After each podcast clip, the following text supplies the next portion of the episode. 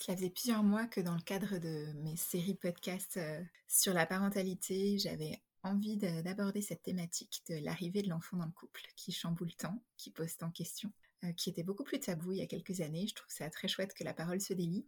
Nous avions déjà eu l'occasion d'échanger avec Ophélie autour de cercle de femmes, de, l'environnement de la naissance, d'entraide aussi entre les femmes, peu importe qu'on soit maman ou non. Et c'est tout naturellement que j'ai eu envie de l'interviewer il y a déjà quelques mois. Hein. cet épisode a déjà plusieurs mois.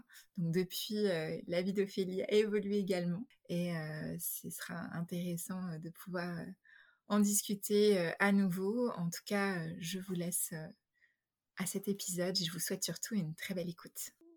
Je dirais que c'est pas retrouver, c'est plutôt qu'on est en train de se créer en fait un, un, équilibre dans, dans lequel tout le monde est aligné. Je pense qu'on n'arrivera pas à retrouver ce qu'on avait avant et mmh. en même temps, bah, c'est ok parce que, enfin, c'est mon avis personnel, mais je pense que quand on accueille un enfant, quand on fait le choix d'accueillir un enfant, il faut être en phase avec, euh, avec cette idée finalement de bah, tu laisses quelque chose mourir et tu acceptes d'accueillir quelque chose d'autre.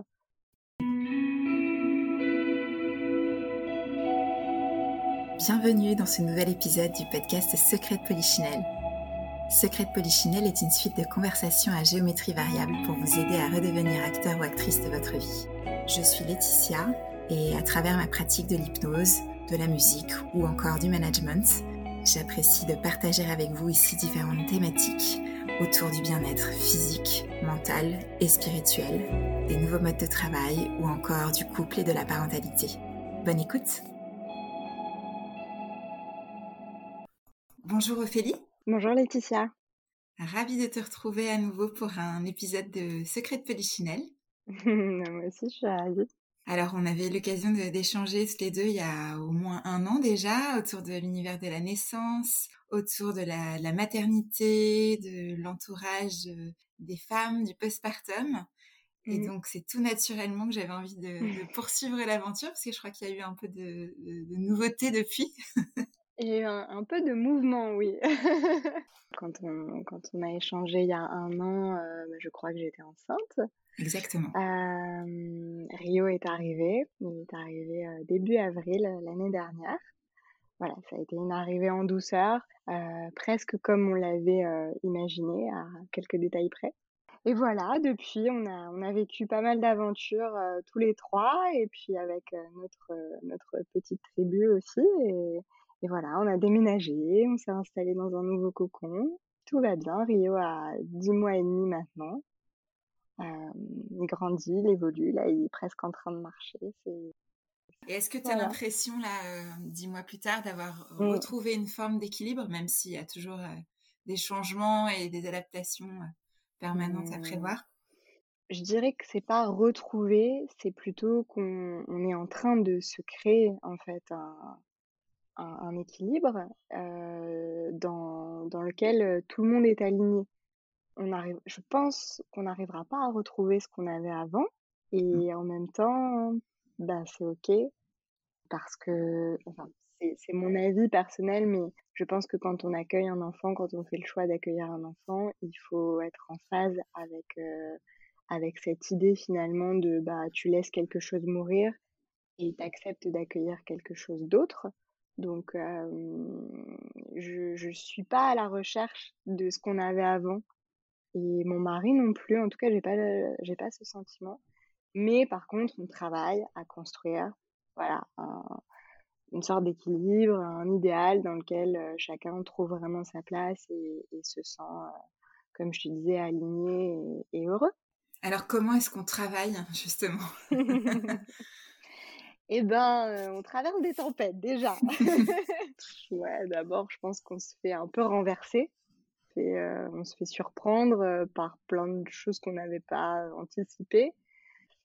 en tout cas, nous, c'est comme ça qu'on l'a vécu. Il y a eu des périodes où on a été un peu malmenés, soit au même moment en tant que parents, soit tour à tour en tant que, ben, en tant que personne, moi, Ophélie et mon mari Adrien. Qu'est-ce qui vous a le plus malmené, tu dirais? Moi, je pense que déjà pour moi, mais bon, ça c'est un peu, euh, j'ai envie de dire, oui, tu t'attendais à quoi? Tu allais devenir maman, euh, tu pensais que tu allais avoir le temps de te faire les cheveux tous les matins. Et tu vois, c'est pas tellement ça, mais vraiment des temps pour, pour, pour penser à ma petite organisation, penser un petit peu. Je, vais utiliser le mot stratégique, mais c'était plutôt avoir des temps de retrait, tu sais, pour prendre du recul et après pour pouvoir revenir dans ma vie de femme, dans ma vie de mère, dans ma vie d'entrepreneur de, aussi, euh, avec une, une, prise de hauteur. Et ça, j'avais l'impression de jamais l'avoir et d'être tout le temps dans le flow, dans le run, et, et, en fait de faire au quotidien, mais de jamais avoir le temps de prendre de la hauteur. Après, il y a eu le manque de, d'activité physique, le manque de sport, pour moi, ça a été quelque chose de très difficile à vivre au départ. Peut-être que c'est lié aussi à la période à laquelle Rio est arrivé, parce que comme il est arrivé au début du printemps, bon après on est rentré dans une espèce de période où euh, voilà, on a beaucoup bougé de Paris, puis après il y a eu l'été, puis il y a eu cette canicule où on a essayé de fuir Paris aussi pour euh, ne pas être avec Rio à Paris euh, pendant les fortes chaleurs. Donc tu vois, c'était une période aussi où on manquait finalement d'ancrage, parce qu'on était toujours dans les valises, toujours en train de défaire nos sacs, aller à droite à gauche. Et même si j'ai trouvé beaucoup de bonheur là-dedans, et il y a eu plein d'avantages, bah c'est vrai que tu, tu te construis pas une routine et, euh, et, un mode de vie équilibré dans ces conditions. Et Adri, je dirais que bah, ce qui lui a manqué, c'est sa femme et du temps pour lui. Du temps pour lui, parce que, mais pour lui, euh, parce que lui, il a repris le boulot. Euh, on le sait, euh, maintenant, les hommes ont un, congé paternité au bout, de, au bout de quelques semaines. Euh, ils retournent au travail, mais ils restent quand même un petit peu plus longtemps à la maison qu'auparavant. Donc, c'est chouette.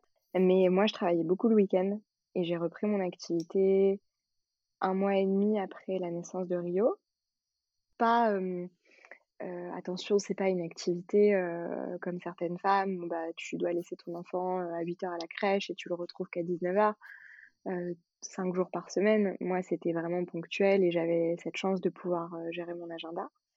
Mais voilà, c'était quand même au bout d'un mois et demi, reprise d'activité. Et donc, comme c'était beaucoup le week-end, et ben, à ce moment-là, c'est mon mari qui, qui gérait Rio pendant que, pendant que j'étais au travail. Donc, tu vas me dire quoi plus, de plus normal finalement, il s'occupe de son enfant et c'est très bien. Mais c'est vrai que du coup, on n'avait plus de moments en famille. Parce que quand l'un ne travaillait pas, eh c'était l'autre qui, s'échappait de la maison pour aller, pour aller bosser. Et donc, il y en avait toujours un avec, euh, avec Rio, mais on avait finalement peu de moments tous les trois. Je vois. Et c'est là où Adri a tiré la sonnette d'alarme et il m'a dit Non, mais moi, ça me convient pas du tout, en fait. clairement, il euh, faut trouver une autre manière de faire, une autre organisation. Et à partir de, voilà, à partir de septembre, on a commencé à construire les choses différemment. Mais oui, on a eu des périodes, euh, des périodes euh, un peu difficiles, des périodes où il y avait beaucoup de fatigue. Euh, J'allais dire, quid du manque de sommeil? Ah, Oh my god on me disait un truc qui me rendait dingue quand j'étais enceinte, c'est dors tant que tu peux parce qu'après tu pourras plus.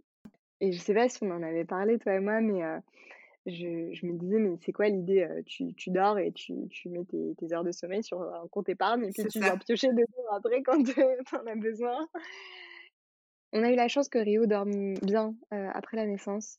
Voilà, on n'a pas eu ce, ce truc du, du, bébé qui hurle, qu'on n'arrive pas à faire dormir. Et... C'était plutôt paisible. Euh, et puis il était allaité, ça se passait très bien. il l'est toujours d'ailleurs. Ok. et, et, voilà, donc on a fait des bonnes nuits à la sortie de, de la clinique et puis après même les 3-4 premiers mois. Et c'est à partir de 4 mois que ça a commencé à, à se corser. Et là, on est rentré dans un, dans un cycle un peu infernal où ben, tu te réveilles tous les matins et tu as l'impression d'avoir la gueule de bois. Et c'est pas une fatigue où, où, tu sais, où tu vas bailler plusieurs fois par jour. c'est vraiment un truc, je sais pas comment l'expliquer, mais qui s'installe et, et c'est au plus profond de toi. Et finalement, tu t'habitues aussi à dormir parfois bah, 3-4 heures et enchaîner comme ça plusieurs fois et, le, corps s'habitue. Mais, mais moi, j'ai ressenti que mon cerveau fonctionnait plus de la même manière. En fin de journée, Adrien, il me parlait de, trucs lui faisais répéter plusieurs fois, j'avais l'impression que, que rien rentrait, que je comprenais pas. Pourtant, c'était. Parfois, il y avait rien de sorcier, mais je n'imprégnais plus.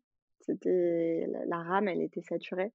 et voilà. Et donc après, bon, forcément, il y a eu des, des nuits où on se comprenait pas, où il y en a un qui essayait de faire un truc et l'autre n'était pas d'accord. Et comment tu gérais justement, parce que tu disais que tu allaitais, comment tu gérais par rapport aux nuits justement? Alors au début, à la sortie de la maternité, quand Rio avait besoin de téter, mais c'était deux fois par nuit, tu vois. Donc Adri se levait, il le mettait dans mes bras, et puis moi je l'allaitais, et quand j'avais terminé, il le reprenait, il le mettait dans, dans le berceau. Et puis ça, ça a duré deux, trois semaines. Et, après, il s'est plus levé. après, il s'est plus levé. Et donc, euh, bon, bah, en fait, au début, c'est parce que tu sais, on conseille aux femmes de vraiment garder la position euh, horizontale le plus possible. Donc, euh, ma sage-femme lui avait bien précisé, donc il était encore dans ce truc de, OK, il faut que je, faut que j'aide absolument, il faut que je fasse le max. Et après, bon, bah, il a aussi repris le travail, et donc, eh ben, il s'est plus levé. Donc, moi, je, il y a eu des fois où, où je, j'avais un peu d'animosité parce que j'étais en train d'allaiter mon enfant et mmh que je le voyais dormir à côté et ça me faisait vriller. J'attendais pas qu'il fasse autant que moi parce que je savais très bien qu'il y avait une part du travail qu'il ne pouvait pas faire. Et c'était ok pour moi. La preuve, c'est que j'avais fait ce choix d'allaiter et de pas donner de biberon la nuit. Et donc, j'étais voilà, j'étais ok pour faire ça. Mais parfois, j'avais juste envie qu'il dorme pas avec moi. Enfin, qu'en même temps que moi, il ne dorme pas. Ouais, je comprends. Mmh, un peu de solidarité. un peu de solidarité.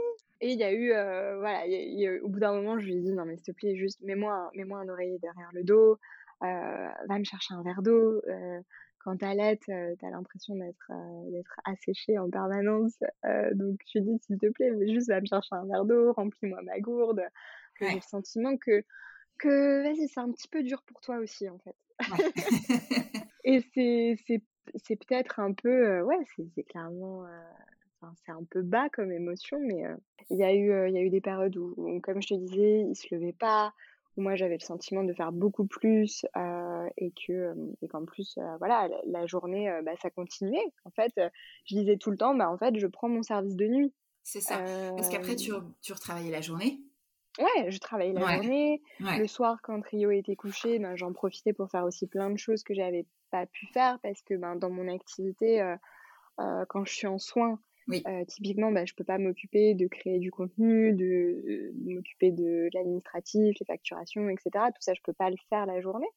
Donc, je le faisais le soir une fois que Rio était couché.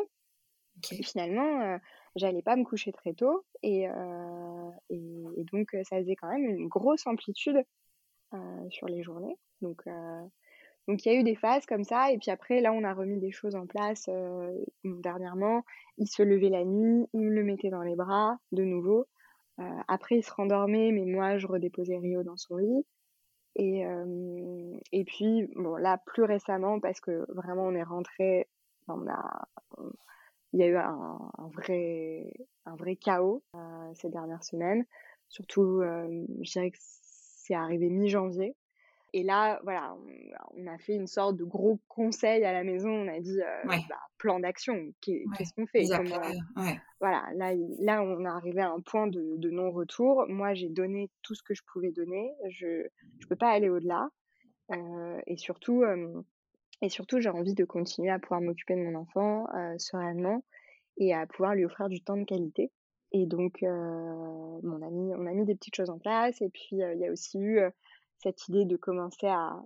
Je déteste ce mot, mais sevrer Rio la nuit. Et c'est là où ben, le papa intervient et prend le relais parce que ben, une maman qui se lève pour rassurer son enfant la nuit en lui offrant simplement ses bras, si elle a l'habitude d'allaiter, ben, ça fonctionne pas parce que l'enfant ne comprend pas en fait. Il a été mmh. habitué là, ça fait dix mois que quand il a quand il a besoin la nuit, je lui donne le sein. Euh, je peux pas juste aller lui faire un câlin et lui dire bah non là je je te donne pas ce dont tu as besoin et ce que tu veux. Donc euh, ça a été euh, voilà des, étapes où je n'y allais pas et c'était Adrien qui prenait le relais. Et apprendre à faire aussi sans maman. Et c'est là où la team en fait elle a son elle a tout son rôle à jouer parce que euh, parce que même si le papa peut pas allaiter à la place d'une maman, en fait, il a plein d'autres choses à faire. Euh, et il a plein d'autres manières de prendre sa place. Est-ce que tu aurais d'autres euh, exemples justement où il peut prendre sa place? Alors, bah, dans les jeux déjà, dans... au, au fil au fil des mois, au fur et à mesure que l'enfant évolue. Mmh. Parce que pendant les premières semaines, les premiers mois, ben, c'est vrai qu'on est concentré sur les besoins primaires. L'enfant a besoin de dormir, il a besoin des câlins, du pot à pot, et si en plus il est allaité, forcément c'est maman. Peut-être que euh, s'il n'y a pas d'allaitement, déjà le papa peut intervenir plus rapidement puisqu'il va pouvoir participer à, à l'alimentation en donnant le biberon. Euh, il y a des mamans aussi qui arrivent à s'organiser de cette façon en tirant leur lait et en, faisant donner le biberon au papa la nuit. Nous, ça n'a pas fonctionné. C'était pas, euh, pas une méthode qui nous convenait euh, par rapport au rythme de Rio, ma lactation, tout ça. Mais il y a des parents pour qui ça fonctionne très bien et qui le mettent en place justement assez tôt parce qu'il y a une volonté de d'avoir une sorte d'équité euh, moi, je pense que j'étais aussi en phase dès le début, alors même s'il y a eu des périodes où c'était un peu plus difficile, surtout quand il y avait un gros manque de sommeil, mais j'étais assez alignée avec le fait que j'allais de toute façon faire plus parce que je suis sa maman. Et voilà, et c'est comme ça et c'est ok. Ça, c'est ma vision. Il y a des mamans qui considèrent que bah non, un enfant, ça se fait à deux et dès la sortie de la maternité, et eh ben, c'est 50-50. Je ne sais pas si vous aviez beaucoup parlé avant, et même si on ne peut pas tout prévoir, ce qu'il y avait par rapport à l'avant justement et l'après, enfin, je sais pas maintenant que tu as un petit peu plus de recul, comment tu perçois les choses? Mmh, Non, on n'avait pas du tout parlé de ça. Non, pas, pas du tout. Euh, je pense que le plus gros sujet de conversation à la maison, c'était avant la naissance de Rio, c'était l'accouchement parce qu'on avait un projet très spécifique et, ça prenait beaucoup de place dans notre vie. Et puis euh, parce que euh, ça a challengé aussi euh, euh, beaucoup de choses en nous. Et puis ça nous a demandé d'être ferme auprès de notre entourage et, et, voilà. Et même de beaucoup discuter entre nous parce qu'au départ c'était mon projet c'était pas du tout celui d'Adrien donc il a fallu convaincre aussi. C'est nos discussions avant la naissance de Rio elles tournaient autour de ça. Mais c'est vrai qu'on n'avait pas du tout parlé d'organisation d'éducation. Moi je savais je pensais que j'allais allaiter. Je voulais essayer du moins. Mais jamais de la vie, j'avais anticipé qu'au bout de, de 10 mois, euh, on entend la machine à café, je suis désolée. Euh, mais on n'avait pas du tout, du tout anticipé qu'au bout de 10 mois euh, ou 11 mois, Rio serait toujours à l'été. Donc, ça, non, pas du tout. Et puis, il y a aussi ce truc de, bah, finalement, tout le monde fait des enfants, tout le monde s'en sort. Il y en a même qui recommencent plusieurs fois. Ça va aller, ça doit pas être si compliqué que ça. Ouais. Mmh donc, euh, donc, on était un peu dans cet état d'esprit. Et, et, puis, bon, après, euh, il y a eu des périodes où euh, Adri m'a confié des choses du style bah, j'ai le sentiment que tu n'as plus d'amour à me donner, que tout est focus sur Rio. Bah, je sais pas si je m'en rendais pas compte, mais c'est que ça me, ça me demandait déjà tellement. J'étais félicitée euh, physiquement enfin mentalement, émotionnellement, mais aussi physiquement, parce que mon corps était à disposition en permanence de cet enfant. Si tu veux, je crois que quand j'ai eu envie de voilà de, de, quitter un peu la maison et, d'avoir du temps et de m'échapper, en réalité j'avais envie de m'échapper mais toute seule. J'avais juste envie qu'on me foute la paix et, de faire un truc, mais pour moi toute seule difficile de se partager euh, entre tout ça. Ouais. ouais. Et d'ailleurs, j'avais une copine euh, avec qui j'en discutais euh, beaucoup parce que nos enfants ont un peu d'écart. Et elle, à l'inverse, bon, déjà, il n'y avait pas l'allaitement. Et puis, il y avait vraiment cette volonté, comme je te disais, de faire 50-50, de bien répartir. Ils se répartissaient même la nuit. Je crois qu'ils faisaient ça oui, il y a des parents qui font ça mmh d'ailleurs. Euh, bah, le lundi, c'est toi qui te lèves, le mardi, c'est moi qui me lève. De la même manière, tu vois qu'il y en a un qui va euh, chercher euh, ou déposer l'enfant à la crèche. Et ben, ils avaient choisi qu'il y en avait un qui avait le droit de dormir une nuit sur deux et l'autre gérait la nuit. Et ça fonctionnait avec leur enfant et c'était, c'était très bien. Moi, si j'avais fait ça avec Rio dès le début, mais je pense qu'on n'aurait pas pu continuer l'allaitement en tout cas comme ça. Et puis, de toute façon, je l'aurais entendu hurler, m'appeler, et j'y serais allée. Il y a aussi ça, c'est que mmh. souvent, les mamans, au départ, elles ont une volonté de déléguer. Et puis, ben, finalement, voyant que ça va plus vite quand c'est elles qui font, et ben, eh vas-y, je vais le faire. Un peu comme à la maison, quoi, en général. C'est ça. ça dure un peu trop. Ouais. Ah oui, c'est ça. Mais c'est ça, c'est ça pour les mmh. couches, c'est ça pour la mmh. nourriture, c'est ça pour le, rangement, le ménage, c'est ça pour ben, voilà, le, le, sommeil, les pleurs, euh, le réconfort. Et finalement, bah, tu accumules, euh, tous tes dossiers là en tant que eh maman. C'est à la fin, euh, bah, saturation, quoi. Forcément. Et alors, est-ce que tu as pu un moment te retrouver toute seule, même quelques instants? Comment ça s'est passé? La première fois où tu as pu avoir un petit peu de temps pour toi? Est-ce que mmh. tu t'en souviens? Oui, oui, je m'en souviens. Et en fait, c'est Adri qui a été à l'initiative. Et un jour, il m'a dit, bon, il savait que le sport, c'était vraiment quelque chose qui commençait à me manquer. J'avais de temps en temps redéroulé mon, tapis de yoga pour pratiquer un peu, mais bon, clairement, j'étais loin d'être dans une sadhana tous les mmh. matins. et, et, et, puis surtout, je commençais à avoir vraiment besoin de, d'extérioriser et, et j'ai un tempérament avec quand même beaucoup de feu et j'avais besoin de faire du cardio, j'avais besoin de tu vois de quelque chose qui allait me permettre de vraiment me m'évader et de me dépenser. Et donc Adri, m'a booké un cours de dynamo. Tu sais, c'est les, oui, cours de vélo. Euh, oui, je vois très bien.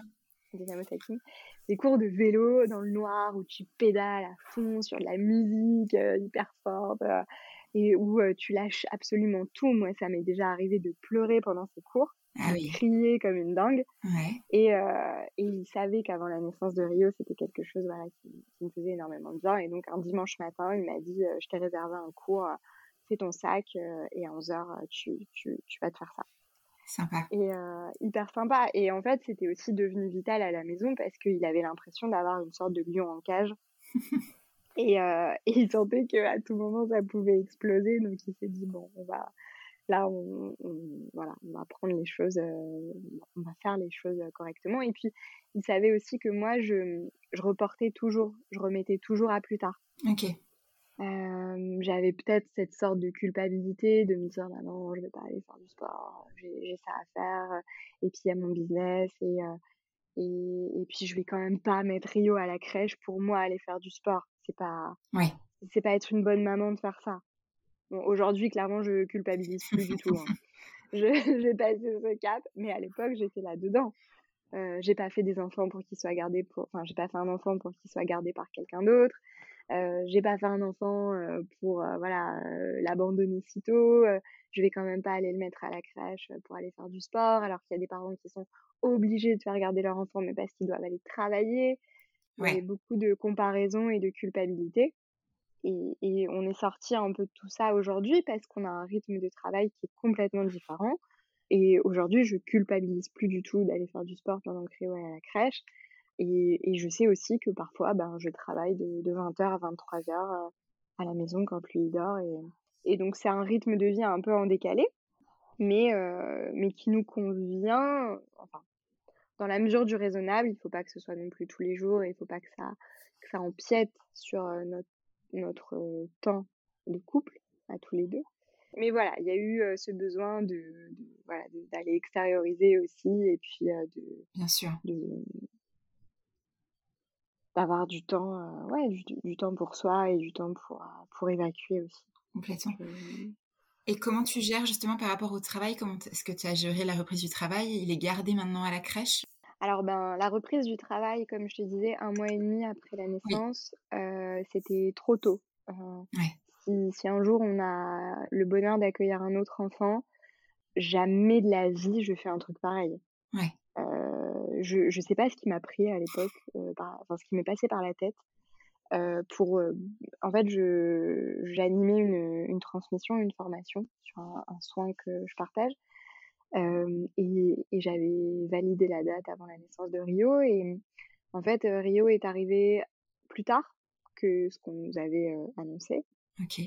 Et quand j'ai validé la date, si tu veux, il devait, à mon sens, il aurait eu deux mois à peu près. Et finalement, il avait un mois et demi. Et je sais pas, je me suis dit que ben c'était pas c'était pas non plus une reprise de travail intensive euh, tous les jours, euh, cinq jours par semaine, huit heures par jour, et que je pouvais bien m'échapper deux jours par, enfin voilà, deux jours euh, comme ça, le temps d'un week-end. Après le soir évidemment pour être avec lui, donc j'avais j'avais mon service de nuit qui continuait, mais j'ai fait des mastites, engorgement, même si je, je, tirais mon lait pendant cette formation, en fait, j'ai compris que mon corps n'était pas prêt à être séparé de mon enfant si tôt. Euh, vraiment, c'était c'était trop. Et puis, 42 fièvres, enfin, tu vois, un, truc de l'enfer, quoi. Juste, c'était beaucoup trop tôt. Et donc ça, je ne recommencerai pas. Après, par contre, j'avais des soins par-ci, par-là qui se bouquaient. donc à ce moment-là, c'était 2-3 heures par jour. Mais ça a été une solution vraiment entre guillemets dégradée parce que mmh, Adri pouvait pas être en home office quand il gardait son fils. Eh il était en home mais pas en office. Eh mmh. parce que Rio c'était pas du tout un enfant qu'on pouvait poser dans un coin comme ça et puis il demandait beaucoup de, de, présence en fait, beaucoup d'attention. Il y a des enfants, tu les mets sur un tapis d'éveil et tu, tu, tu, fais ta vie et, et voilà. Rio c'était pas du tout le cas. Donc, bah, il ne pouvait pas travailler pendant pendant qu'il le gardait. Donc, ça a commencé aussi à, à empiéter sur, sur le travail d'Adrien. Et c'est pour ça qu'on a choisi ce mode de garde après pour la crèche à partir des six mois. Donc, c'est une crèche parentale où on est beaucoup investi. Parce que on doit donner de notre temps à la crèche? Une demi-journée par semaine. Mmh on va dans la crèche pour soutenir les professionnels. On essaie de s'organiser avec Adrien euh, bon bah voilà cette semaine c'est toi qui fais la perme euh, la semaine suivante c'est moi qui fais la perme ou parfois on se dit bah tu fais les deux premières heures et moi je fais les deux heures suivantes. On essaie de s'organiser comme ça. Et puis après il y a des fonctions administratives aussi parce qu'une crèche parentale c'est une crèche associative. Donc euh, on a tous des, des, rôles par famille. En fait on, on gère des pôles. Euh, nous par exemple on est en charge de la trésorerie. Donc ça c'est des, des tâches qu'on a en plus à faire euh, le soir D'accord. Euh, donc l'idée c'est de pas euh, de pas le faire tous les jours, mais je dirais que le dimanche soir par exemple, on doit s'occuper de, voilà du pôle trésorerie pour la crèche euh, en plus de tout ce qu'on a à faire. Mais c'était c'était essentiel pour nous que que Rio évolue dans un environnement comme ça, hyper privilégié, avec un effectif réduit, des pros hyper hyper à l'écoute.